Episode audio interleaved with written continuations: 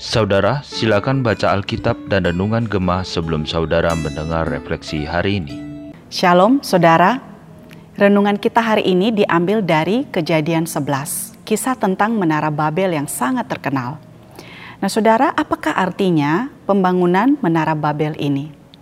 Nah saudara, kejadian 10 dengan kejadian 11 adalah dua pasal yang tidak bisa dipisahkan Sesungguhnya kejadian 10 dan 11 juga bukan pasal yang ditulis secara kronologis. Dengan kata lain pasal 11 bukanlah peristiwa yang terjadi setelah pasal ke-10. Nah untuk memahami dengan baik apa yang dituliskan di dalam pasal 11 ini, saya akan mengajak kita kembali melihat beberapa ayat di pasal 10 sebelumnya. Mari terlebih dahulu membaca kejadian 11 ayat 1 sampai 2.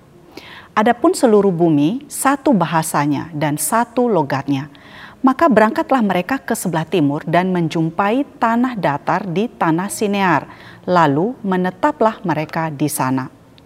Saudara, di dalam daftar bangsa-bangsa dan silsilahnya di pasal 10 sebelumnya terdapat catatan tentang Nimrod yang dikatakan sebagai orang yang berkuasa di bumi.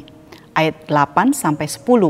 Kus memperanakan Nimrod Dialah yang mula-mula sekali orang yang berkuasa di bumi.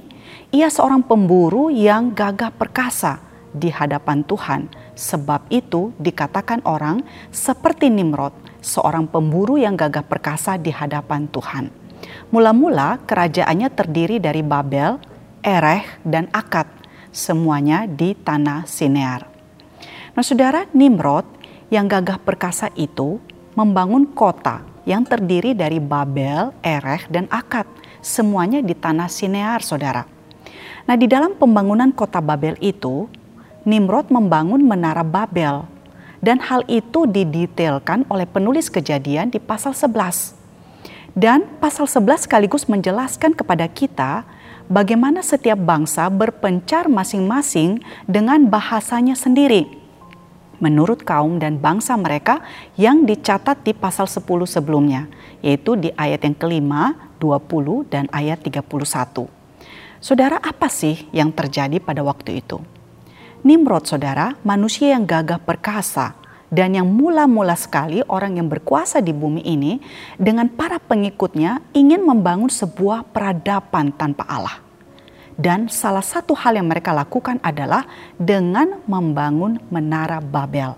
Di ayat ketiga dan empat, mereka berkata seorang kepada yang lain, Marilah kita dirikan bagi kita sebuah kota dengan sebuah menara yang puncaknya sampai ke langit.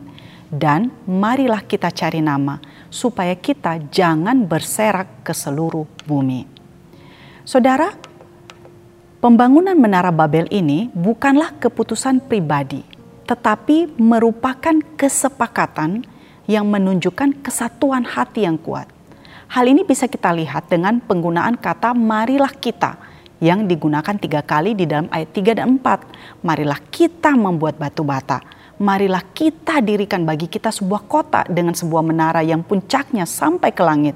Marilah kita cari nama. Tujuan mereka melakukan semuanya itu, saudara, adalah untuk mencari nama bagi diri mereka sendiri. Dan mereka tidak mau terserak ke seluruh bumi seperti yang diperintahkan oleh Tuhan kepada Nuh di pasal 9 ayat 1 setelah peristiwa Tuhan memusnahkan manusia melalui air bah. Lalu Allah memberkati Nuh dan anak-anaknya serta berfirman kepada mereka, beranak cuculah dan bertambah banyaklah serta penuhilah bumi. Saudara, mereka tidak mau berpencar seperti yang diperintahkan oleh Tuhan.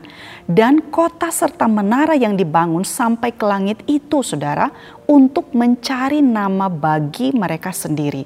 Mereka ingin bersama-sama melawan Allah dan memutuskan untuk menjadi Allah bagi diri mereka sendiri. Mereka tidak ingin mengakui Allah dan tidak mau menyembah Allah.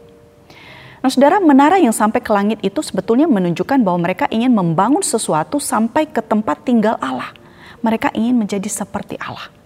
Maka seperti yang dikatakan oleh Paulus di Roma 1 ayat 23, ketika manusia menolak Allah yang benar, maka mereka akan membangun berhala bagi diri mereka sendiri.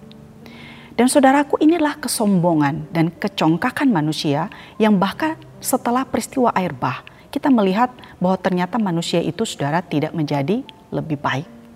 Nah melihat semuanya itu Allah meresponi dengan turun dan kemudian mengacau balaukan bahasa mereka sehingga mereka tidak mengerti satu dengan yang lain.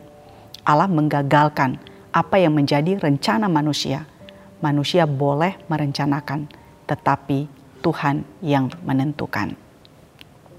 Nah, saudara, apa yang bisa kita renungkan dari kisah Menara Babel ini? Pertama, saudara, manusia sengaja tidak taat dan bertekad untuk melawan Allah. Manusia sengaja melawan perintah Allah untuk berserah ke seluruh bumi dan ingin bersatu menetap di satu tempat. Kedua, saudara, kesombongan manusia. Manusia ingin menjadi seperti Allah dan ingin menjadi Allah bagi dirinya sendiri. Manusia merasa diri hebat dan bisa melakukan apa saja. Nah, karena kesombongan ini, kita melihat ya, malaikat yang melawan Allah akhirnya diusir menjadi iblis. Tuhan Yesus berkata, "Barang siapa meninggikan diri akan direndahkan." Kesombongan adalah dosa yang dibenci Allah. Terakhir, saudara, dalam pembangunan Menara Babel ini, kita melihat orang-orang pada waktu itu bersatu. Namun, mereka bersatu untuk melawan Allah. Nah, kesatuan adalah sesuatu yang penting.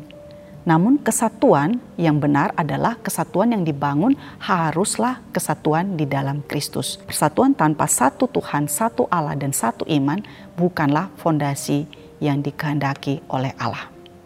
Nah, bagaimana dengan saudara? Adakah kesombongan yang bercokol di dalam hati saudara selama ini? Dan apakah kesatuan yang dibangun selama ini adalah kesatuan yang dibentuk di mana Kristuslah yang menjadi fondasinya? Nah, kiranya kisah pembangunan Menara Babel ini menjadi refleksi bagi setiap kita. Amin. Mari kita tutup dengan doa. Terima kasih untuk firman-Mu melalui peristiwa Menara Babel ini Tuhan Kiranya ini menjadi bahan refleksi bagi setiap kami untuk melihat kedalaman hati kami, melihat ke dalam diri kami. Apakah selama ini ada kesombongan yang ada di dalam diri kami, merasa diri kami bisa dan mampu melakukan segala sesuatu tanpa Allah dalam kehidupan kami? Dan apakah kami bersatu dengan yang lain? Dan apakah persatuan itu dilandasi karena Kristus yang ada di dalamnya atau bukan? Kira Tuhan menolong setiap kami, biar ini menjadi bahan perenungan bagi kami. Dalam nama Tuhan kami Yesus Kristus, kami sudah berdoa. Amin.